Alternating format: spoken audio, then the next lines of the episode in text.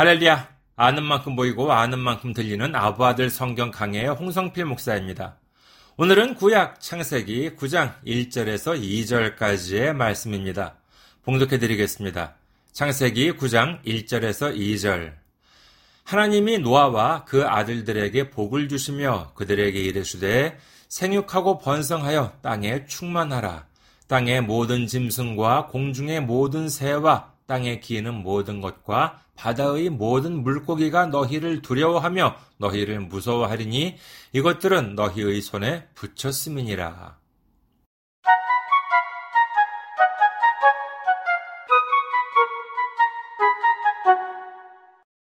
방주에서 나온 노아가 하나님께 제사를 드리자 하나님께서는 노아와 그의 가족들을 축복하십니다. 그런데 이 축복의 말씀이 어딘지 모르게 낯익지 않습니까? 그렇습니다. 창세기 1장 28절. 하나님이 그들에게 복을 주시며 하나님이 그들에게 이르시되 생육하고 번성하여 땅에 충만하라. 땅을 정복하라. 바다의 물고기와 하늘의 새와 땅에 움직이는 모든 생물을 다스리라 하시니라. 하나님께서 아담과 하와를 창조하시고 그들에게 축복하셨던 말씀과 대단히 유사합니다. 이와 같은 모습을 보고 여러분께서는 어떤 생각이 드십니까? 하나님께서는 천지를 창조하시고 그 중에서 가장 아름다운 곳 에덴 동산에 아담과 하와를 두셨습니다. 그리고 그들에게 가장 아름다운 말씀으로 축복하셨습니다. 그 축복이란 하나님께서 창조하신 모든 것을 그들에게 물려주시겠다라고 하는 놀라운 축복이었던 것입니다. 그러나 그들은 하나님의 사랑에 대해서 죄악으로 보답했습니다. 그 결과 그들은 타락하게 되고 사람의 죄악이 온 세상에 가득하게 되어 결국 전무후무한 홍수라고 하는 하나님의 심판이 임하게 된 것입니다. 이제 모든 심판이 끝난 다음 하나님께서는 똑같은 말씀으로 노아와 그의 가족들을 축복하십니다. 이는 무엇을 나타냅니까? 그렇습니다. 하나님께서는 처음부터 다시 시작하기를 원하셨던 것입니다. 성경에 보시면 많은 곳에서 다시 시작하시는 하나님을 볼 수가 있습니다.